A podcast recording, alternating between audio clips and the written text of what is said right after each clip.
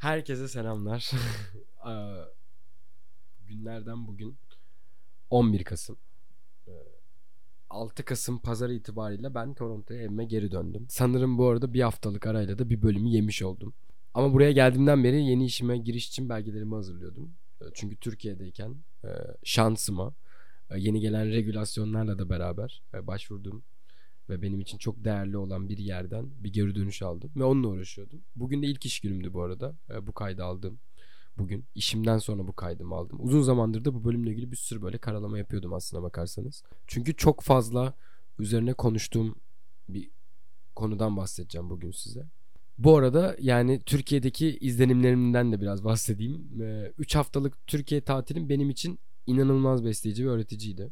Harika vakit geçirdim. Çokça gözlem yaptım. 2 yıldır görmediğim ailem ve sevdiklerimle olabildiğince tabii ki fazla vakit geçirdim. Hatta böyle bir ara çok abarttım. 9 gün üst üste rakı içtim. Sonrasında böyle bayağı ciddi bir problem yaşadım o 10. günde falan. Ama sanırım en çok ben Kanada'ya taşınmadan bir ay önce doğan yeğenimi özlemişim. Zaten normalde ben Ocak'ta taşınacaktım Kanada'ya. Planım oydu ama yeğenimin doğacağını öğrendikten sonra gidişimi 3 ay ertelemiştim. O 3 ay ertelemek bu arada benim hayatımda acayip değişikliklere yol açtı. Tamamıyla bambaşka bir hikaye sahip oldum diyebilirim. İşte bir yandan da bu enerjiye çok inanan bir adamım. Ee, bu da o güzel tatlı tesadüflerden bir tanesi diye düşünüyorum yani. Şöyle biraz bundan bahsetmek istiyorum. Kişisel Instagram hesabım gibi düşünün. Bu da kişisel podcast kanalım. Ee, Batu bayağı ablamın oğlu. Bayağı bana benzemeye başlamış. Yani dayısı olarak. Bir yandan böyle özlem giderdiğim ama bir yandan da hayatın devam ettiğinin en somut örneğini yüzüme çarpan da işte Batu oldu. O elime doğan o minik iki yıl sonra beni gördüğünde deli gibi korkuyordu benden. Komşu çocuklarıyla, oynadığı çocuklarla çok daha samimi iletişim kururken ya da ne bileyim ablamın arkadaşlarıyla kendi öz dayısından çekiniyordu. Buna biraz içerlemiş olabilirim. Ee, Her ne kadar normal bir şey olsa da tabii ki sizin tarafınızdan çok yakın hissettiğiniz bir şey var. Ee, Ve sizi tanımıyor ve sizden korkuyor. E, Bu hissi yaşayanlar varsa bilir tabii ki. Beni anlayacaklardır. Bu biraz buruktu benim için açıkçası. Ee, Türkiye ile ilgili bun- bunu söyleyebilirim ilk olarak. Maalesef yani çok fazla detaya girmek istemiyorum. Çünkü böyle e, yaraya parmak basmak e, istemiyorum açıkçası. Zaten hepiniz biliyorsunuz. Ama gördüklerim karşısında büyük bir hayal kırıklığına uğradığım zamanlar oldu. E, İşte e, gittiğim çoğu mekanın dönüşüme geçmesi, o sevdiğim, yürümekten hoşlandığım caddelerdeki dönüşüm, insanların psikolojisindeki dönüşümü görmek biraz beni üzdü diyebilirim. Mesela ben Beyoğlu Anadolu 2013 mezunuyum. O tatlı taş bina var İstiklal'de. Ee, bilenler bilir Galatasaray Lisesi'nin geçtikten 200-300 metre sonra solda kalıyor Şişhane'ye giderken. E ben üniversite yıllarımda dahil olmak üzere yıllarca Beyoğlu'nda vakit geçirdim. Uzun bir süre orada yaşadım. Cihangir'de yaşadım. Sonrasında Asmalı Mescid'de yaşadım. Bildiğim bir sürü mekan kapanmış. Ve tüm bunlar iki sene içinde olmuş. Ee, Mesela yıllarca çay dertleşmesi yaptığımız, lise arkadaşlarımızla hala buluşma mekanımız olan ki pandemi öncesine kadar gerçekten öyleydi. Mustafa amca kapanmış. Hatta ben Kanada'ya gelmeden birkaç gün önce e, sevdiğim birkaç arkadaşımla Mustafa amcada buluşmuştum. Aranızda Beyoğlu ve çevresinde okuyan, vakit geçirenler varsa bilirler. Hazapulo bizim için çok değerli. E, orada yaşayan, bulunan insanlar için de özellikle muhalif kesimde olan insanlar için de bambaşka bir değere sahipti. Ama bayağı bir şey kalmamış oradan geriye. Komple kapanmış. Bunun hikayesini öğrendiğimde de iki mekan e, aptallar e, kavgaya tutuşmuşlar. Neyi paylaşamadılar artık bilmiyorum. Muhtemelen rantı paylaşamadılar. E, sonra valilik, kaymakamlık neyse artık tamamıyla kapatmış tüm mekanları. Böyle bir bilgi edindim e, lise arkadaşımdan. Bayağı bir şey kalmamış oradan geriye. Bu bayağı hayal kırıklığıydı benim için. Ki aslına bakarsanız Beyoğlu'ndan da geriye bir şey kalmamış. Bana ya da bize. Muhtemelen siz de İstanbul'da yaşıyorsanız çok da gitmemeye başlamışsınızdır Beyoğlu'na. Benim için Galata ve çevresi hep çok romantik gelirdi. Yani Beyoğlu romantizmim tam anlamıyla yok olmuş benim. Hep iyi şeyler hatırlatırdı bana çünkü daha önceden. Ben ilk kez orada öpüştüm. Ee, Böyle Galata Kulesi'ne tam cepheden bakıyorduk. İlk kez orada el ele yürüdüm. Ee, Böyle her çarşamba Majestic sinemasına gidip film izlerdik falan. Güzel eski günler. O anılarım hep güzeldi. Hatta hala da güzeller. Ama Beyoğlu kirlenmiş. İşte insanı, esnafı bir noktada e, kirlenmiş. Tabii ki genelleme yapmak istemiyorum. Hala orada çok değer verdiğim, sevdiğim insanlar hala varlar, bulunuyorlar. Ama genel anlamda ortam çok ciddi bir değişim geçirmiş. E, bu korkunç konjektürden, korkunç e, gerçeklikten maalesef onlar da etkilenmiş. Bir yandan da kızıyorum. Gerçekten kızıyorum.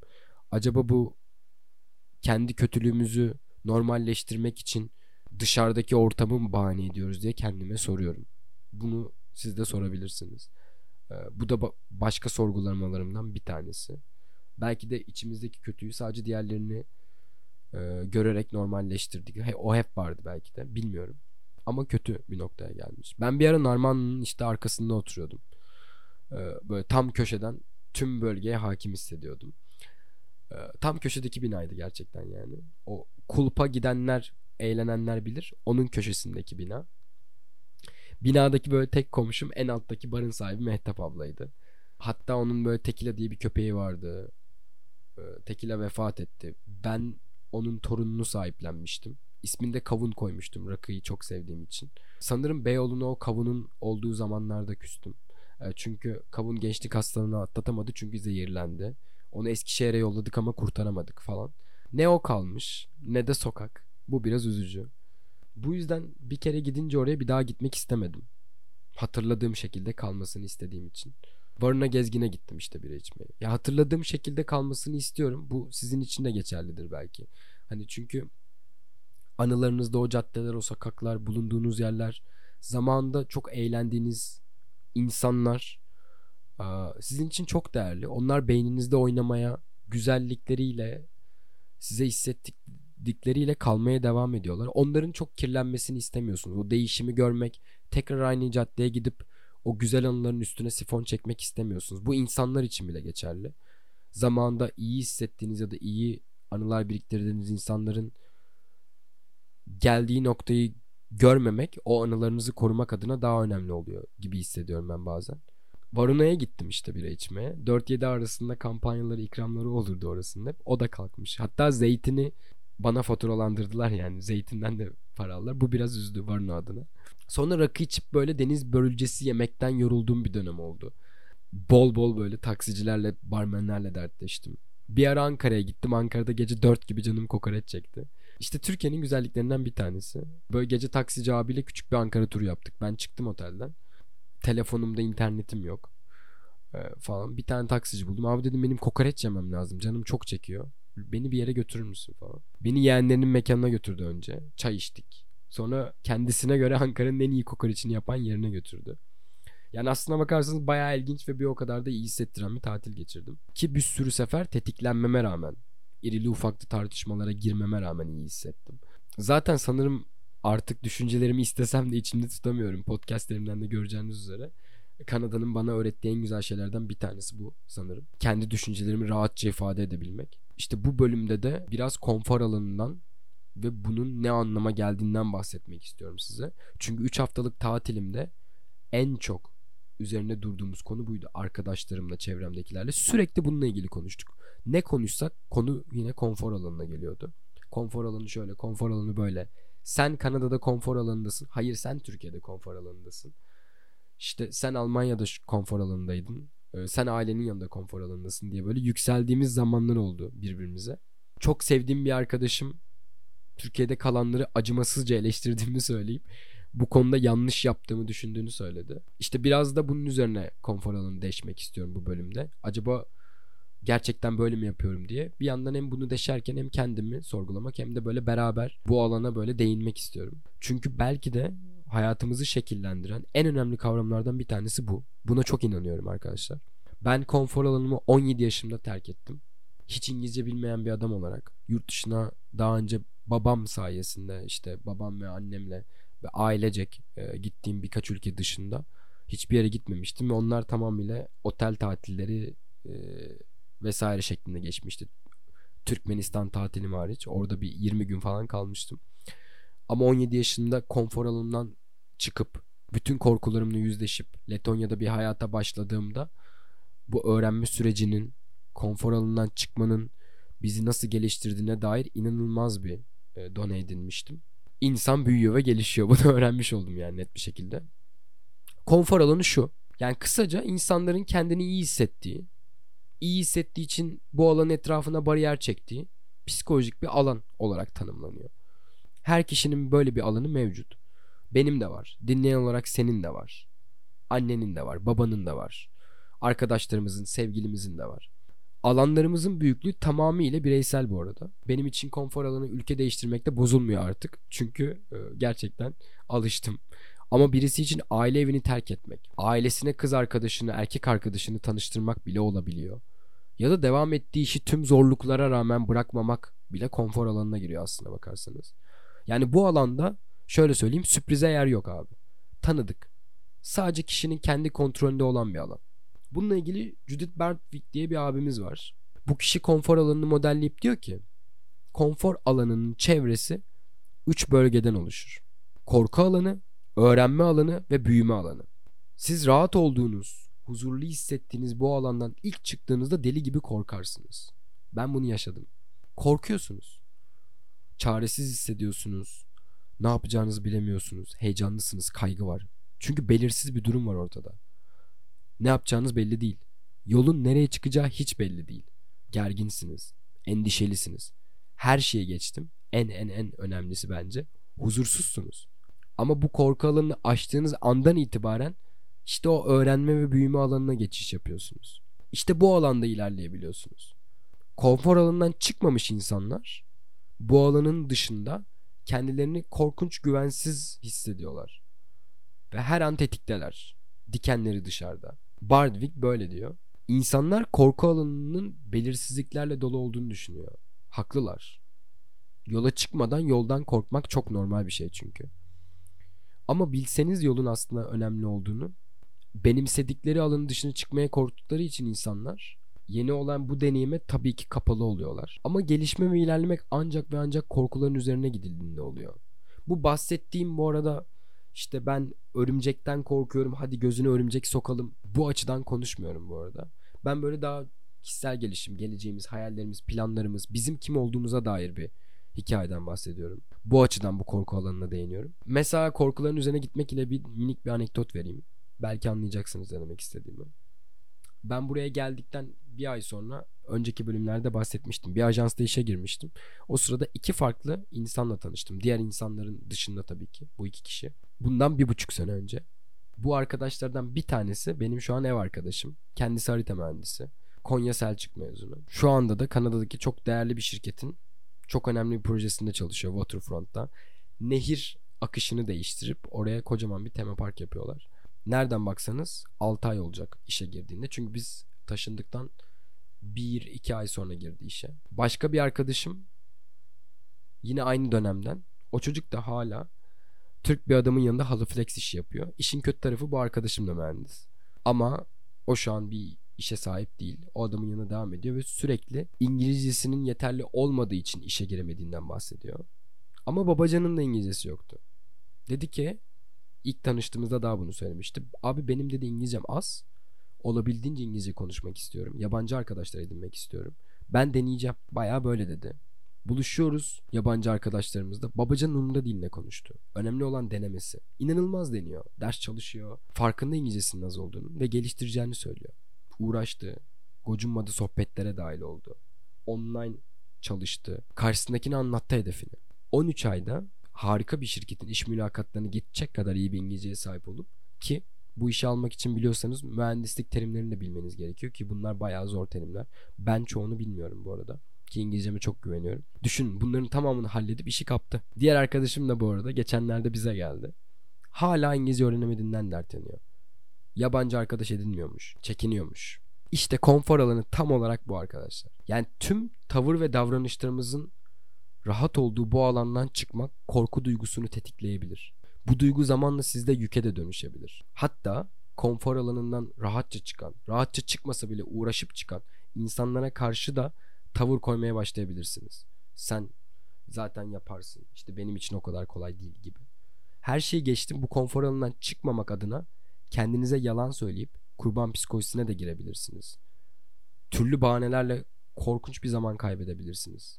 Tıpkı arkadaşımın 13 ay kaybetmesi gibi. İnsanlar kendi oluşturdukları tehlikesiz ortamda en düşük seviyede kaygı yaşarlar.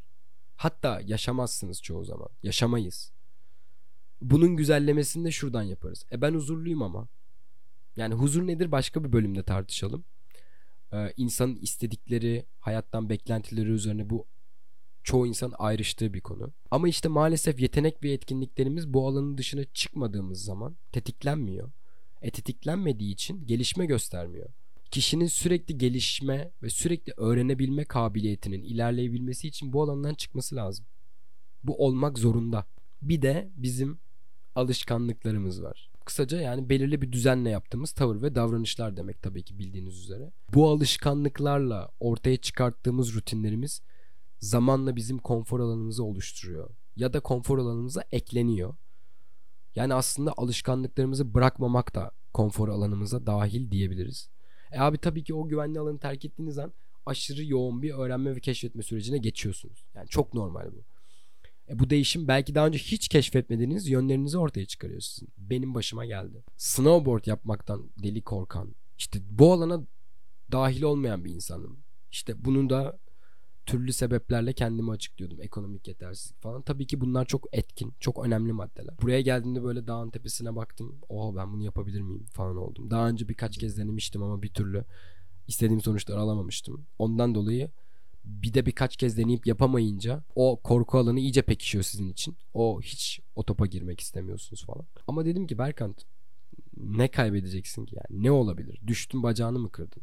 Yani ne olacak? Dene. Şu an en sevdiğim hobim. İşte siz o güvende hissettiğiniz alanı terk ettikten sonra çok uzun zaman verip, emek verip oluşturduğunuz güven ve ait olma hissini de geride bırakacağınızdan bu süreç sizde biraz mutsuzluğa yol açabiliyor arkadaşlar. Ama bu çok normal. Dünyanın en normal şeyi. Zaten sağlıklı bir psikolojideyseniz böyle tepki vermesi lazım beyniniz. Her değişiklik, her yenilik zorlukları beraberine getiriyor. O geçişin tamamlanmasıyla birlikte işte o zaman yeni benliğinizi keşfetmeye başlıyorsunuz. Yeni hobilerinizi, yeni yetkinliklerinizi, içinizde olan potansiyeli o zaman görüyorsunuz. Kabul ediyorum. Sorumluluk almamak rahatlık. Aynı insanlar, benzer ortamlar, konfor, monotonluk, müdavimcilik. Tanış olduğun insanlarla hafta sonunda vakit geçirmek. Onunla bununla eşleşmek. Söylenmenize rağmen işinize devam etmek. Baya okey. Çünkü sorumluluk almıyorsunuz. Üstünüzde bir yük yok belirli bir süre bu bayağı keyifli de gözüküyor. Hatta bazen şeyi sorguluyorum. Berkan hiç konfor alanından çıkmamış bir adam olsaydın o 17 yaşında AFS'ye katılmasaydın ya da Kanada'ya şu an gelmeseydin ne hissederdin? Daha mı mutlu olurdun diye sorguladığım zamanlar oluyor. Sonra diyorum ki bu senin elinde olan bir şey değildi ki. Sen zaten gıcıklanıyordun. Konfor alanını aşmak istiyordun. Sonrasında kabul ediyorum. Asla mutlu olmazdın. Belki 3 gün olurdun ama 4. gün olmazdın. 6 ay olurdun ama 7. ay olmazdın. İşte zamanla bu durumun içine hapsolduğunuz fikrine kapılıyorsanız bilin ki konfor alanınızdan çıkamadığınız için o dönüşüme geçemiyorsunuz. Benim size nacizane kendi deneyimlerimden sonra önerim şu. O alan o çok tatlı. Farkındayım çok keyifli. Çünkü yük yok sırtınızda. Huzurlu, sakin, rahat bir hayat. Sizi içine çekmek istiyor. Oh. Ama o zaman hiç söylenmeyeceksiniz olduğunuz ve bulunduğunuz durumdan. Çünkü olmuyor. İkisi aynı anda olmuyor. Eğer söyleniyorsanız bilin ki yanlış yerdesiniz ya da o alandan çıkmamışsınız. İşte tamamlanmış hissetmediğiniz o noktada konfor alanınızdan çıkmanız gerekiyor. Mevzu nereye gittiğiniz değil. Yol çok güzel. Bunu da yoldayken, yola çıktığınızda anlıyorsunuz. Adım atmaktan korkmayın abi. Gerçekten söylüyorum. Ne olacak ki yani düşünün. Kaybettin düştün, tökezledin. E adım atmayınca sen hiçbirini yapmamış oluyorsun ki. Adım attın başarısız oldun. E bu alanın dışına çıkmak sizi büyütüyor. Ne fark edecek ki? Öğretici bir deneyim yaşadınız. Doğru an sizin harekete geçtiğiniz ilk an oluyor. Yani yanlış sonucu ile karşılaşsanız bile aldığınız ders yüzünden o hamleniz doğru oluyor. Çünkü bir sonraki adımınızda o edindiğiniz bilgilerle, o deneyimle bir harekete geçmiş oluyorsunuz. Aslında bu kadar basit. Ben konfor alanı ile ilgili böyle düşünüyorum. Arkadaşlarımla hep şunu tartıştım. Kanada mı benim konfor alanım, Türkiye mi diye. Bu çok zor bir soru. Çünkü benim e, çok değerli bir kadın arkadaşım şey dedi. Almanya'da da yaşamış, Türkiye'de de yaşadı. Ben Türkiye'de yaşıyorum ama benim konfor alanım Almanya'ydı dedi. İşte Almanya'da sokağa çıkmak, e, iş edinmek, bir şirkette yükselmek, eğitim almak, ekonomik anlamda kendini geliştirmek, hayallerine ulaşmak daha kolaydı. Ben o zaman konfor alanındaydım. Beni triggerlayan, tetikleyen çok fazla şey yoktu. Türkiye'de kalarak konfor alanımdan çıkmayı tercih ettim. Ee, gibi bir cümle kurdu bir arkadaşım. Bir noktada haklıydı. Hala da bazı noktalarda %100 haklı olduğunu düşünüyorum.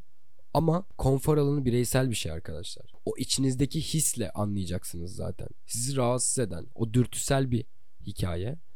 Ee, o dürtüleriniz sizi harekete geçirdiği anda o korkularınızla yüzleştiğiniz anda bir şeyler öğrenmeye başlıyorsunuz. Ve sonrasında gelişmeye ve kendinizi büyütmeye dair bir yola çıkıyorsunuz. Bu bir bu bir yolculuk ve bu yolculuk sizi hiç her zaman mutlu etmiyor. Ama yolculuğun kendisi o kadar tat vermeye başlıyor ki bir noktadan sonra. Ne nereye gittiğinizin önemi kalıyor. Ne yol sırasında karşılaştığınız durumların, zorlukların önemi kalıyor. O yolun size kattıklarını alıp sizden aldıklarını da arkanızda bırakıp yola devam ediyorsunuz. Konfor alanı tam olarak böyle bir şey. Bu bölümde de bunu anlatmak istedim. Yani Türkiye'ye dair çok fazla şey söyleyebilirim deneyimlerime karşı. Ama şeyi anlatmak istemiyorum açıkçası. Bunu Twitter'da, Instagram'da yüzlerce insan yazıyor zaten söylüyor. İşte taksi fiyatları uçmuş. Metrobüs 11 lira olmuş. İşte bir tane Tuborg'a 65 lira verdik. Yuh. İşte bir 70'li iki kişi bir 70'liye bilmem kaç para verdik falan. Ama bunlar zaten bu ekonomik sıkıntılar, vesaire bunlar hepimizin gördüğü sizin de özellikle Türkiye'den dinleyen arkadaşlarımın yaşadığı deneyimlediği şeyler e, ben tekrardan işte o noktayı açmak saçma geliyor bana yani e, zaten Google'lasanız Kanada'daki ve Türkiye'deki farklılıkları görürsünüz ama benim kişisel olarak hissettiğim farklılıklar bu bölümde bahsettiğim şeylerdi. Özellikle konfor alanı benim için çok değerli bir konuydu. Çok tetiklendim bu konuda. Çünkü bir yandan da şey istiyorsunuz. Ben böyle bir karakterim arkadaşlarım, sevdiğim insanlar daha iyi bir yere gelsinler. Gelmiyorlarsa da bulundukları noktadan mutlular buna emin olmak isteyen bir karakterim. O yüzden bunu da bu bölümde anlatmak istedim. Nispeten uzun bir bölüm oldu. Teşekkür ederim dinlediğiniz için. Bir sonraki bölümde görüşürüz. Toronto'dan kayıtlarıma devam ediyor olacağım. Yeni macerama hoş geldiniz bu arada. Yeni işimle beraber çok fazla seyahat ediyor olacağım. Ee, bu süreçte de e, seyahat ettiğim her yerden mutlaka bir kayıt alıyor olurum. Kendinize çok iyi bakın. Görüşmek üzere.